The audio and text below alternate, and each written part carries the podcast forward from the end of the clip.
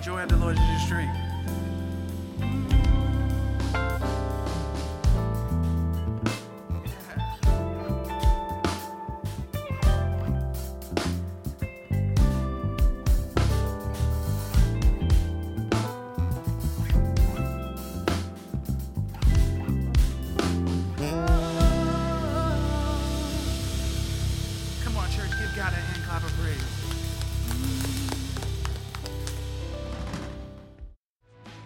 Converge, we are excited to announce that we will resume in person gatherings once a month on the first Saturday of the month at 5 p.m. at Preston Trail Community Church in McKinney.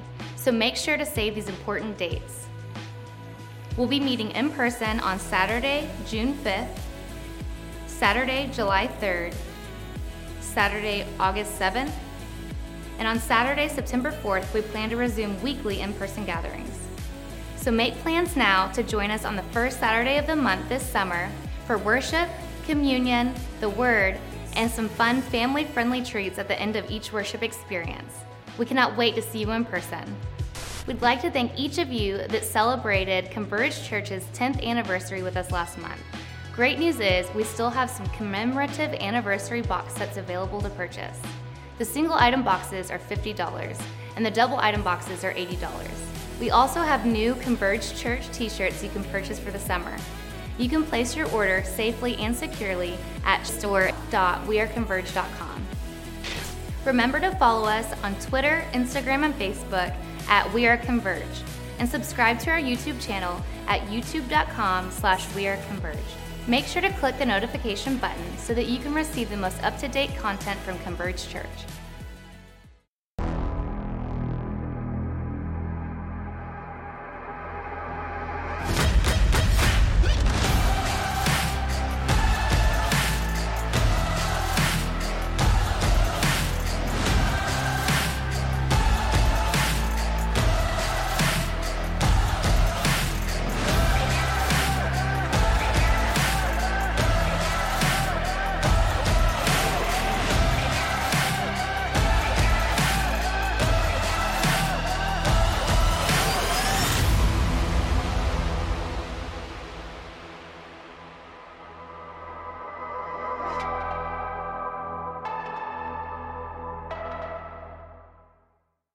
There, Converge Nation. Thank you so much for joining us for today's broadcast, week two of our current sermon series, Church in the Wild, where we're discovering God's original and eternal plan for the church. You know, Jesus said it this way I will build my church, and the gates of hell will not prevail against it. I've got some good news for you this morning, Converge Nation. You were made for this. no, I'll say that again just in case you missed it. Uh, let me reiterate that. You were made for this. Uh, uh, uh in fact, you were born to win.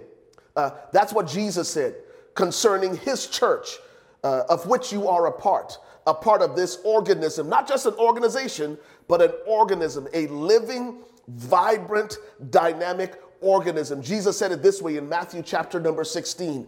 He said, I will build my church.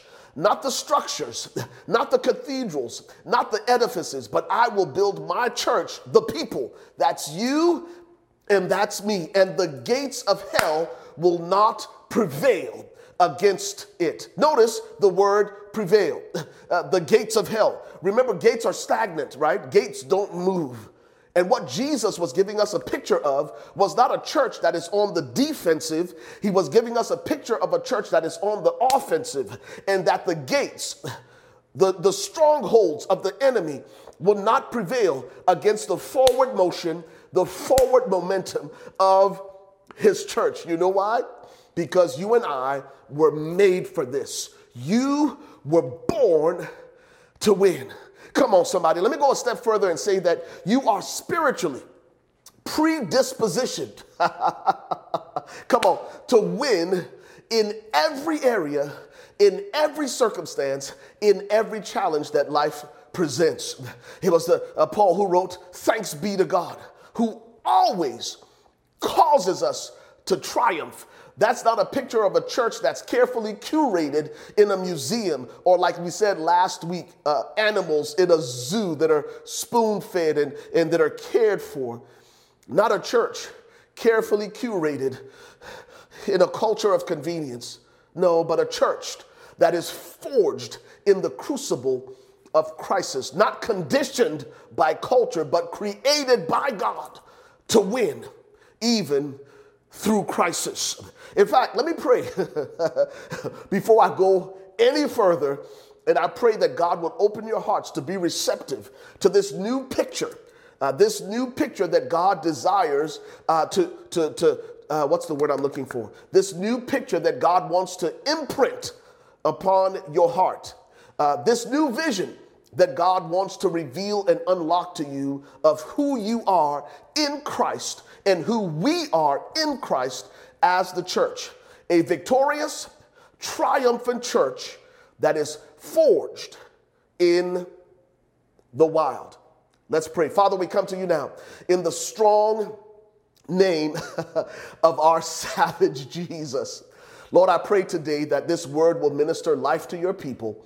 Make my tongue as the pen of a ready writer. Give me utterance in the Holy Ghost to speak a word in season to every heart that is weary. Jesus, be exalted. And I thank you that as you are lifted high, you, Lord, will draw all men unto yourself by the Holy Spirit. We trust you for it now.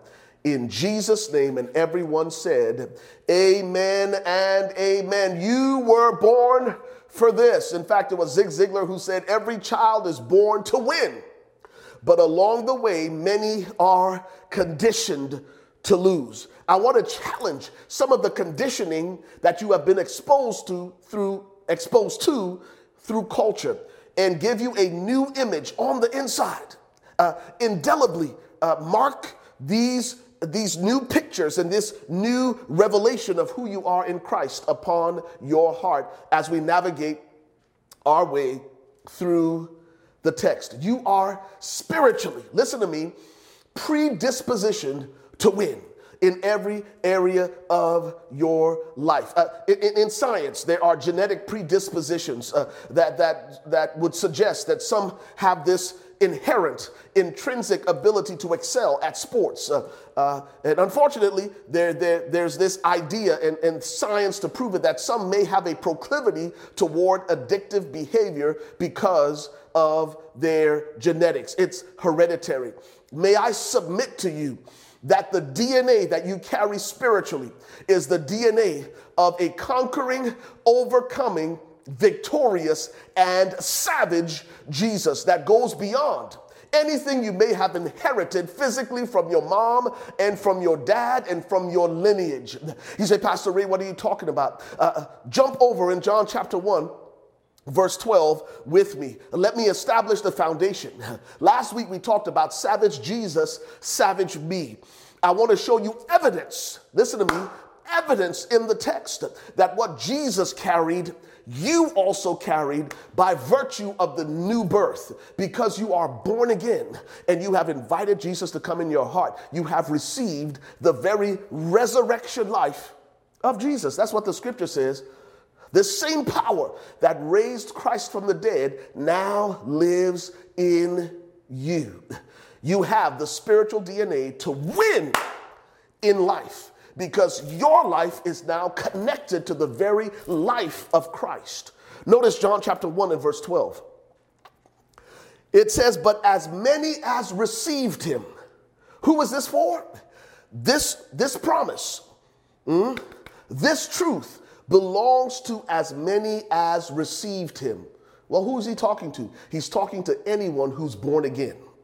Anyone who has experienced the new birth, anyone who has trusted Jesus as Lord and Savior, when you crossed the line of faith and you opened your heart and believed on the Lord Jesus Christ, this promise belongs to you. And what is the promise? He says, But as many as received him, to them he gave the right. One translation says he gave the power, the authority, the privilege of becoming, excuse me, children of God to those who believe on his name. who were born, listen to this, who were born not of blood, nor of the will of the flesh, nor of the will of man, but were born of God. You see, Jesus is referring to those of us who, yes, uh, were born of a natural birth, natural circumstances, but he's saying this power belongs to those of us who were born of God. And if you're born again, you are born of God, meaning you carry in you the very nature, the very DNA of God. Because what he's talking about here is not who you are in the natural, he's talking about who you are in spiritual terms. He's talking about how God sees you. And that's why John says in First John, as he, Jesus, is, so are we in this world. Come on, that's a good place to get excited. He said, Well, Pastor Ray, you just read John 1 and 12 to me, but listen, didn't the scripture say, out of the mouth of two or three witnesses, let every word be established? Absolutely. I'm glad you said it. Ding, ding, ding. Notice First John chapter 5 and verse 4. I want to, I want to stir you up and, and remind you that your lineage is in Christ, that your heritage is in Christ, and you carry the same power, the same spiritual DNA that Jesus carried, who was a savage Jesus. First John 5 at verse number 4. It says, For whatever. Notice John 1 and 12 says that you were born of God. First John chapter 5 goes a step further and it says, whatever. Come on, somebody. Turn to your neighbor, slap your neighbor, high five. Say, that's, that's me. He's talking to me. For whatever or whomever is born of God overcomes the world. and this is the victory that overcomes the world, even our faith. Notice, this is a statement that includes every single one of us who has been born of God. Notice what it says whoever, whatever is born of God overcomes the world. Listen to me. What does that mean? You are an overcomer. You are more than a conqueror by virtue of what Jesus did. That means no matter what life throws at you, if you will allow the life of God that is uh, uh, that it is resident within you. And let me qualify what that means. It may be resident within you, but it may not be quickened within you. You know what that means? It's resident within you, but it could be dormant. And what God wants us to remember, what God wants us to realize, what God wants us to recognize is on the inside of you. When you were born again, there was a deposit of the resurrection life of Jesus that was that was placed inside of you that may be dormant. But inside of that resurrection life that you carry as an earthen vessel, as an earthen vessel, is the ability, is the authority to overcome everything. Notice what it says whatever is born of God overcomes the world. And here's the victory the victory that overcomes the world is our faith. So you carry this DNA spiritually of our savage Jesus. Come on, somebody. Say, Pastor Ray, well, uh, what do I do with, with, with my feelings of anxiety? What do I do when life just throws curveballs at me and I have to grapple with worry? Uh, what do I do with these emotions where I'm, I'm moved to tears? Yeah, absolutely. Jesus wept when his friend uh, uh Lazarus uh, was laid to rest in a tomb. Jesus was in another place, moved with compassion because he saw the people as, as those who uh, were harassed because they had no shepherd. Jesus was in touch with the most subtle emotions that you and I will ever experience. Yet Jesus gives us the power to overcome, not to invalidate our feelings, not to deny our feelings, but in the midst of those feelings, find the strength, the grace of God, which is sufficient for us to overcome what life throws at us. He doesn't want us to live there. Yeah, he wants us to process our pain. In fact, he wants for the grief cycle to run its course. And if I've said it once, I've said it a thousand times at Converge Church. When you complete your grief, then you can continue your growth. So, what we're not saying is this we're not saying deny uh, the pain. We're not saying de- deny what you're experiencing emotionally. We're saying, yes, recognize that even Jesus wept. Even Jesus dealt with big questions when he said, My God, my God, why have you forsaken me? But listen to this, he didn't stay there. I was having a great conversation with Dexter and Andrea Jackson, and uh, we were just talking about what it looks like to live in this COVID 19 reality. And they shared something that Pastor Mike Todd of Transformation Church in Tulsa said in one of his recent sermons. Uh, Pastor Mike, and, and this may not be verbatim, but he said something to this effect. The big idea was simply this it's not really the decision that matters, it's the decision you make before you have to decide that really matters. Let me back that thing up. It's not the decision that you have to make now that matters. It's the decisions you made before you got to this point of decision making that really matters. Let me break it down for you. The way we say it here at Converge is simply this what you decide in your Gethsemane ha, determines your response to Calvary when Jesus was on the cross, that wasn't just something he came up with and said, you know what, I could call down angels from heaven to get me off this cross. No, no, no, no, no, no, no, no, no, no. There were things that he had decided, decisions he had made in Gethsemane that, res- that informed his response to everything that happened from Gethsemane to Calvary, including the Via Dolorosa, where he was beaten, spit upon. And that's what Jesus wants us to recognize. You can overcome the world. No matter what the world throws at you, you say, okay, got it. Let me give you a third witness. The witness in Galatians chapter 2. I'm trying to establish the fact that you are built. You're built for this. You're made for this. You and I were born to win, not in our own strength, not in our own ability, but the strength and the grace that originates in the resurrection life and the resurrection power of Jesus. That's why he went to the cross, so that you and I could win not only in the life to come, but so that we can win in the life that now is. Galatians chapter 2. Galatians chapter 2, beginning at verse 20. Galatians chapter 2 and verse 20. And I'll be reading from the Passion Translation. These are the words of Paul to the church in Galatia. And he writes, My old identity, come on, somebody, the way I was, the way I used to be, my old identity has been co crucified with Christ and no longer lives. Slap your neighbor and say, I'm a dead man walking. Woo! Now slap your other neighbor and say, dead man walking. That old man no longer lives. Notice what he says next. And now the essence of this new life is no longer mine. For the anointed one lives his life through me. I want you to hear that.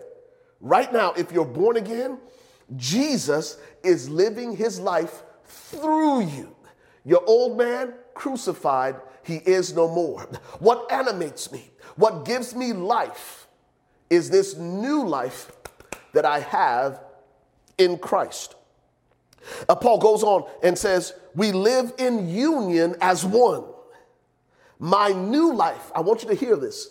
My new life is empowered by the faith of the Son of God, who loves me so much that he gave himself for me.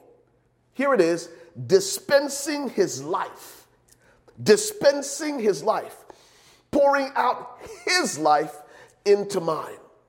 You see why we can win in life?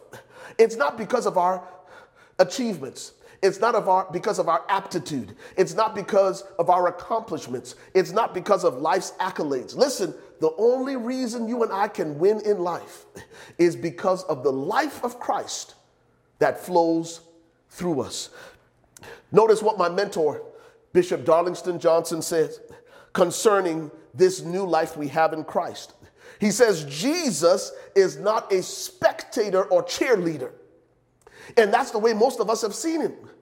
We, we see Jesus as, as a spectator or a cheerleader cheering us on, and we're just running through life and stumbling through life. And he say, boy, don't quit. You're going to get to the finish line. But Jesus is so much more than a spectator or cheerleader. Uh, he's not cheering us on from above while we engage the opponent on the field of play. He is on the field, blocking the opponent's advances. He's dribbling the ball executing the offense and scoring the points on our behalf.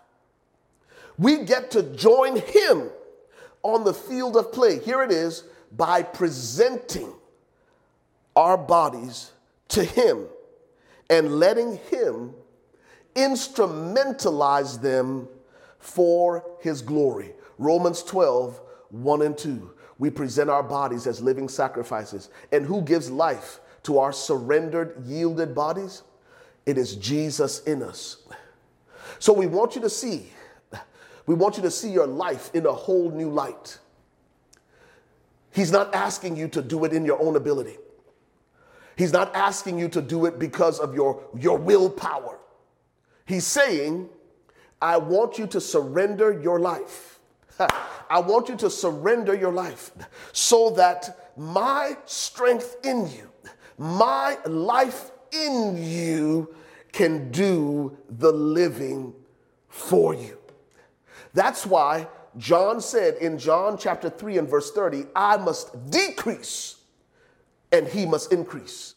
I must decrease so that he can increase. What does that mean? So that the life of Christ in me can increase, so that I'm not relying on my own strength or my own ability, but I'm activating this dormant resurrection power so that I can overcome and win just as Jesus overcame and won in every area of life.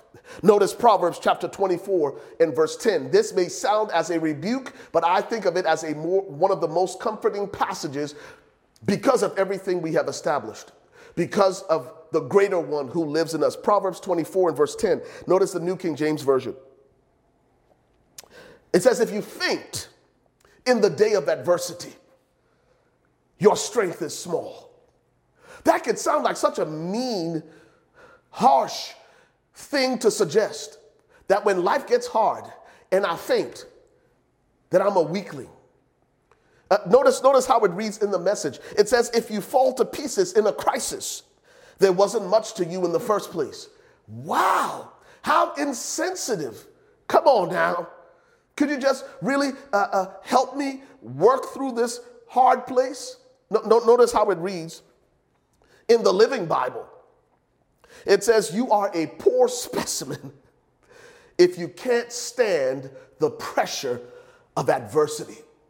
Listen, this ain't Pastor Ray, y'all. This is scripture. Now, why would these words be recorded in the canon of scripture?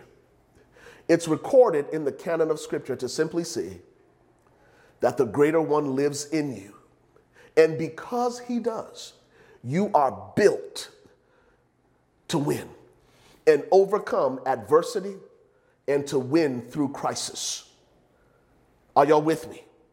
No one in Scripture, no one in Scripture did it better. Well, Jesus is the ultimate example of what a, an overcomer and one who is more than a conqueror looks like. I'm not trying to minimize that at all.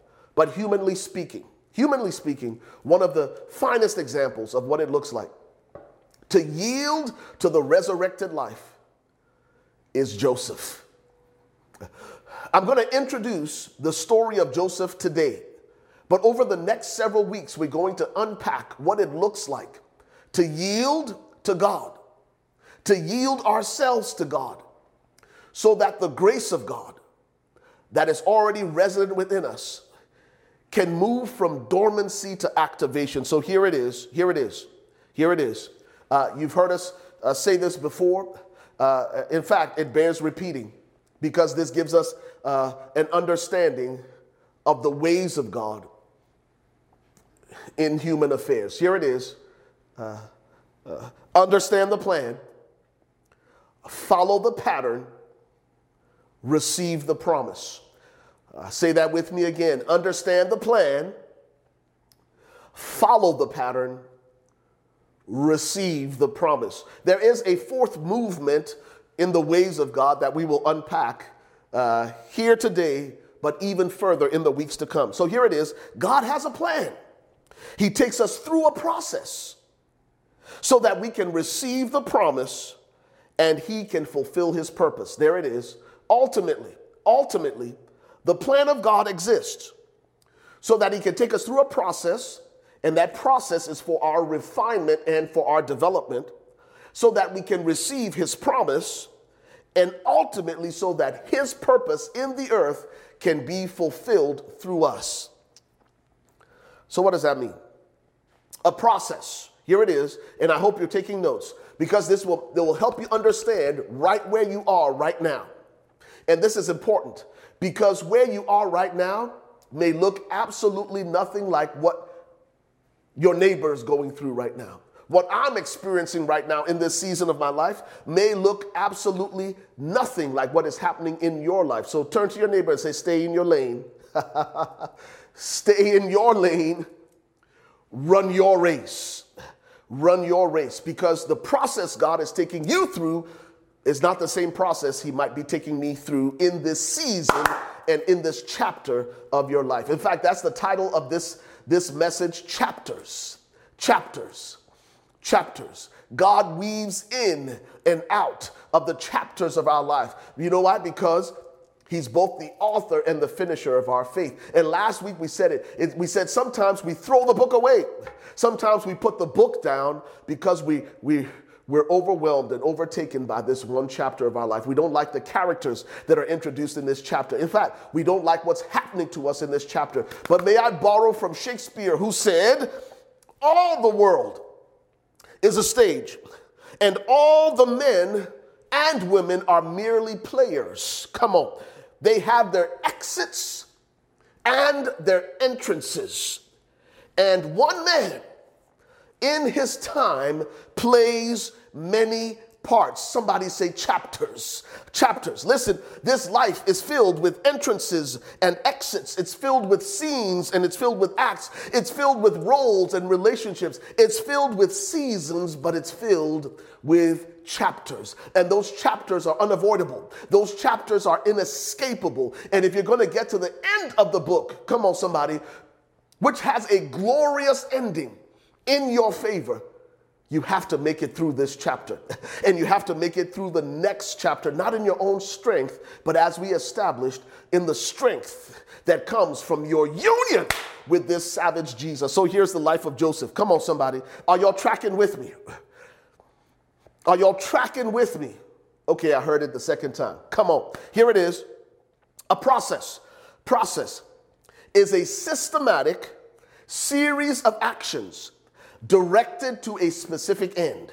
I'll read that again. A systematic series of actions directed to a specific end. So when we say God is taking you through a process, God is taking you through a series of actions, none of them random or haphazard, none of them reactive, all of them intentional, all of them deliberate, all of them proactive. Why? Because all those actions are directed to a specific end. God has the end in mind. Remember what Jeremiah said or Isaiah said? That God sees the end from the beginning. He sees something that you can't see in this chapter, but He's the author. He knows the story of your life. He sees the end of the story of your life from the very beginning. Are y'all tracking with me? Okay, so here we go. Uh, Psalm 105, verse 19 in the New King James. Again, we're introducing the process of God as it unfolded in chapters of Joseph's life. And the reason I'm doing this is because if you can appreciate the chapter you're in, it will give you the strength and the endurance and the willingness to yield to the process of God and recognize that this thing is for my good and ultimately for God's glory. So here it is Psalm 105, verse 19. This is in the New King James Version. It says, Until, until the time, Come on, somebody. The vision and the fulfillment of the vision are for an appointed time until the time that his word came to pass. Speaking of Joseph, the word of the Lord tested him. Until the fullness of time came, what did God do? God tested Joseph. He took him through a process. He took him through a systematic series of actions that were directed to a specific end. The New Living Translation says it this way until the time came to fulfill his dreams, the Lord tested Joseph's character. What's God doing? He's testing your character and mine. Because God will never allow you, the grace of God will never take you to a place where your character can't sustain you, because that's going to be destructive. If God ever elevated you to a place, gave you a seat at the table, and your character couldn't sustain you, you would experience self sabotage. So God develops our character again in the crucible of crisis to prepare us for where He's taking us next and where He's taking us ultimately. So until the time of His word came to pass, the Lord tested Joseph's character. And we're going to talk about these tests. We're just going to introduce these tests and we're going to deep dive them next week. Are you ready? Here we go. Uh, in fact, the word test in the Hebrew is the word saraf. The Hebrew word for test is saraf, and it, it simply means to refine, it means to purge, it means to purify, and it means to separate. What's God doing when He takes us through a test? Listen, He's purging us, He's purifying us, and He's separating what's worthless from what is priceless. There's a separation happening. And it could be in your life personally, it could be happening in your, your life relationally, but there is a separation happening in this season that is ordained of God. Just as God had to separate Joseph from his family. You know why? Because God does his best work in isolation where you and I are free from distraction. And so, what? Oh, let me go a step further. It may seem like isolation, but what if it's really insulation? That God is doing something so special, that God is doing something so personal, that God is doing something so private that the separation is absolutely necessary and essential as He prepares you for where He's taking next because it's not going to happen by majority rule and it's not going to happen because of public opinion. God is going to do something in secret in this season that in the next chapter he will reward openly for all to see. So here's the process. I'm going to read through them quickly and we'll, we'll jump, we'll, we'll deep dive this next week. Here it is. Uh, these tests are not original with me, lest I be guilty of plagiarism. Pastor Robert Morris, who I love and adore, one of the finest teachers in the body of Christ, senior pastor at Gateway Church, wrote a phenomenal book. Uh, and I forget the name of the book now, but it's about the life of Joseph, and he lists these tests. But listen, I'm going to put my own little something, something on it. Come on, somebody. I'm going to put my own flavor and seasoning on it, but these tests are not original with me. Uh, I'll share that next week because the name of the book escapes me now. But here are the tests. The first test that you and I, and I want you to locate yourself, right? Because everybody is in a different stage of their race, everybody is in a different chapter of their story. But you're somewhere in one of these tests right now. But what God wants to do is activate his DNA in you, stir it up, separate what's worthless from what is priceless. So here it is. Here it is. Number one, the pride test. The pride test. And that's the test that usually happens when the dream comes. God gives you this dream, and it is glorious, and it is grand. It is, in fact, it exceeds anything you've ever asked or imagined. Ephesians 3 and 20. The, and often our response to the dream, if we're not surrendered and submitted to Christ is pride. Ah, Joseph, guess what he did? He does in Genesis 37, verses 5 through 10. He goes and tells his brothers and he tells his, his, his parents, guess what? All of y'all gonna bow to me. It's a, it's a picture of immaturity. And there's so many people, when God gives them a dream, they think, they think that the dream is for this moment. And some of you watching this think that the dream God has shown you is to be self serving. All of y'all gonna bow to me. All of y'all gonna be my servants. We're gonna get deep, deep down into all of this, baby. Because part of what God wants to strip away from you, one of the things that is worthless that God can take into the next, you can't bring with you into the next chapter is pride. And that's some of what needs to be purged and purified and separated the pride test. What is your response when the dream comes? Is it pride or is it tremendous humility in the light of what God is entrusting to you to steward? The second test, the second test is the pit test. The pit test. Notice when, when, when Joseph, in his pride, told his brothers what the dream was, their response was to throw him in the pit. Yeesh. The pit test comes when the enemy comes against the dream. And there are some of you who, uh, in your excitement, may not have been pride, but you just shared your dream with your circle, only to realize that not everybody in your circle is in your corner. And not everybody in Joseph's circle was in his corner, even though they were his flesh and blood and it resulted in the pit. We'll talk about this in the weeks to come. Be careful who you share the dream with. Sometimes it's in excitement, but sometimes it's naivete. Sometimes it's immaturity. And that's what the pit test is about Genesis 37 12 through 18. Then there's the palace test. Uh, I'm sorry, I'm going in the wrong order. Yeah, the palace test. How well can I steward what belongs to someone else? This is what happens in Potiphar's house.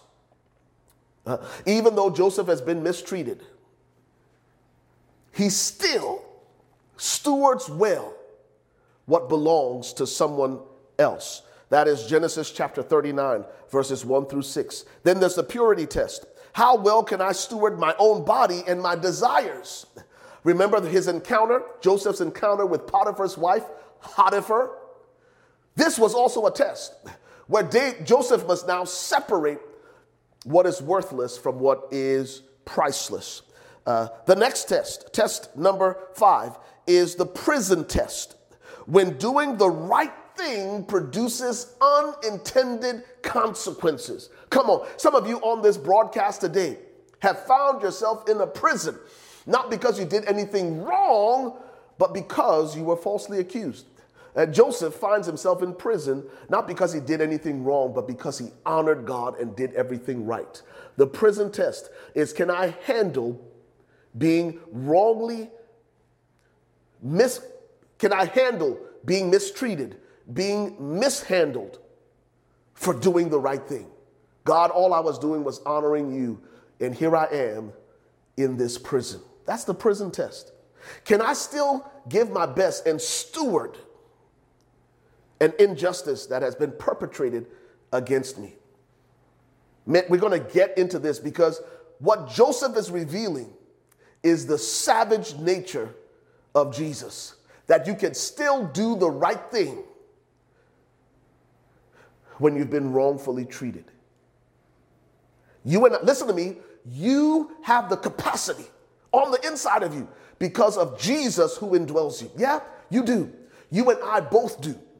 And the more we yield to the presence of Jesus on the inside of us, we can do hard things. Whether it's mistreatment in your family, whether it's mistreatment on the job, whether it's mistreatment with people. I'm talking about the, the church that Jesus envisioned. And I'm talking about a real person, flesh and blood, just like you and me. Just like you and me. You have the ability to overcome the world because you and I have been born of God. And everything, whatever is born of God, overcomes the world. Everything the world tro- throws at us, even when it's unjust and it's unfair. Notice the story is about can you still give the best of who you are when you've been mistreated? Can you be better when you could be justified in being bitter? I don't know why I'm hanging out here. I got to move on. We're going to get into this next week. We going because this is what the church in the wild looks like. A victorious church that overcomes every obstacle and sees the opportunity and gains perspective in the midst of life's problems. Here it is. Here it is. I'm about to close the prophetic test.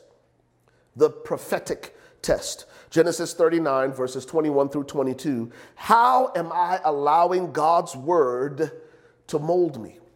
That's the big question. When life doesn't seem to look anything like the dream God gave you, gave you, when there's this cognitive dissonance mm, between your expectations and life's experiences, there's this dissonance where there should be resonance. Can you allow the prophetic word of God to mold you and say, God said it, and my life doesn't look like it, but I trust Him in the midst of it? Uh, here's the next one the power test. Uh, the power test happens when you are tested with authority. Genesis 42, verses 6 through 12. Then there's the prosperity test. Ha! When you are tested with success. Come on, somebody.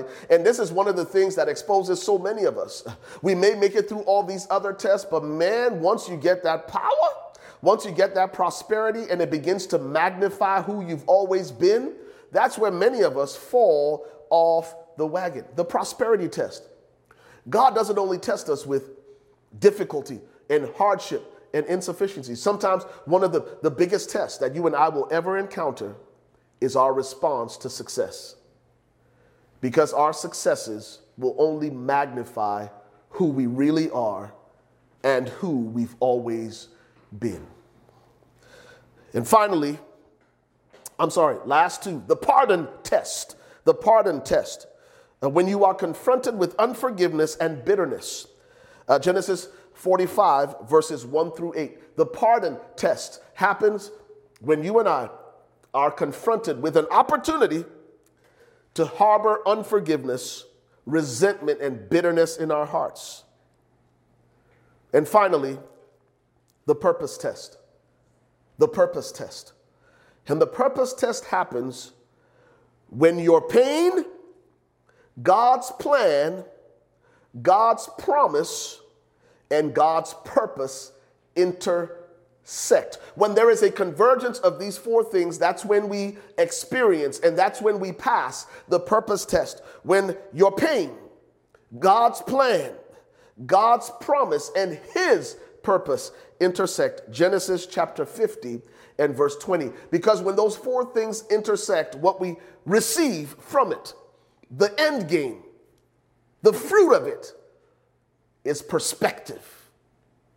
Notice Joseph's words, and as I close, this is my final close, y'all. Genesis 50 and verse 20, I'm reading from the New Living Translation. After we have successfully passed these tests, and God causes us to step into purpose, where He moves us from contentment beyond resentment into fulfillment, it's usually because we've gained the right perspective. Genesis chapter 50 and verse 20, notice the words of Joseph You intended to harm me. His audience is his brothers who had thrown him in the pit 13 years prior. Hey, but God had been so good to Joseph that his brothers didn't even recognize him. Come on, he looked absolutely nothing like what he had been through. And let that be a word to somebody this morning. God is going to bring you out in such a profound way that you're going to look absolutely nothing like what you've been through.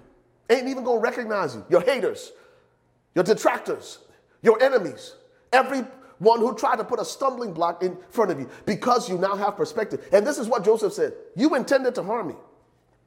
You thought this thing was going to destroy me. But notice what he says next. After he has been through these tests and receives the perspective of God, he says, You intended to harm me, but God. Come on, somebody. There's a but God in your story.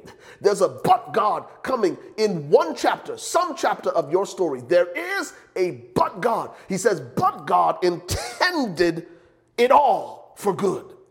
Come on. He's he caused all of this to work together for my good and ultimately for his glory. He said, He brought me.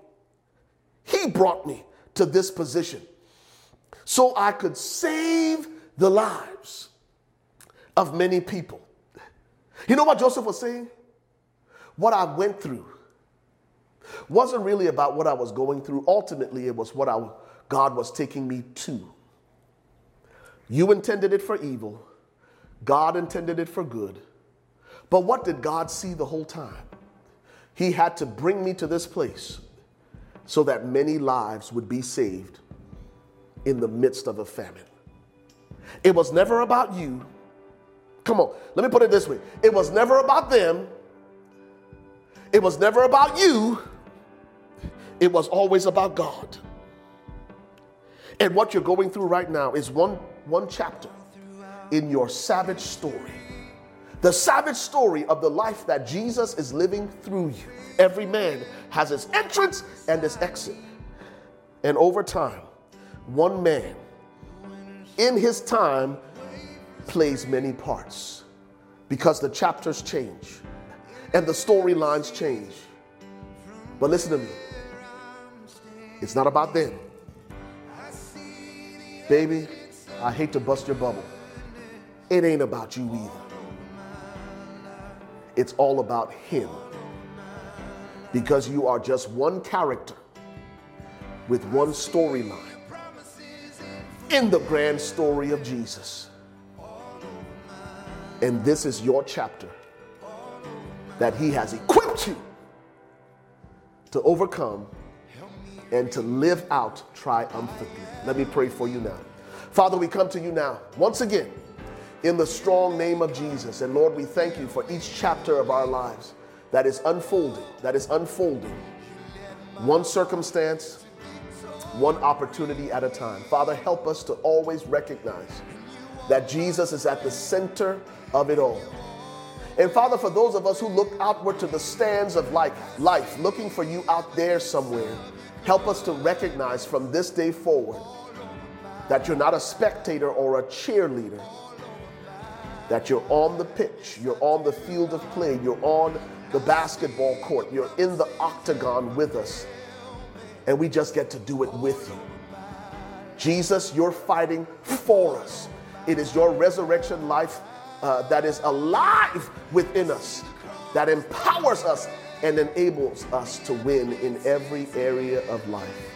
So, Lord, we thank you that today we have an opportunity to activate to fan into flame the gift of God that is within us. And that gift is the Holy Spirit, Jesus living in us by his Spirit that releases resurrection life, the greater one living within us, because whatever is born of God overcomes the world, and this is that victory that overcomes the world, even our faith. We choose to trust you now as we navigate what happens now and what happens next because of your strong, gracious hand upon us.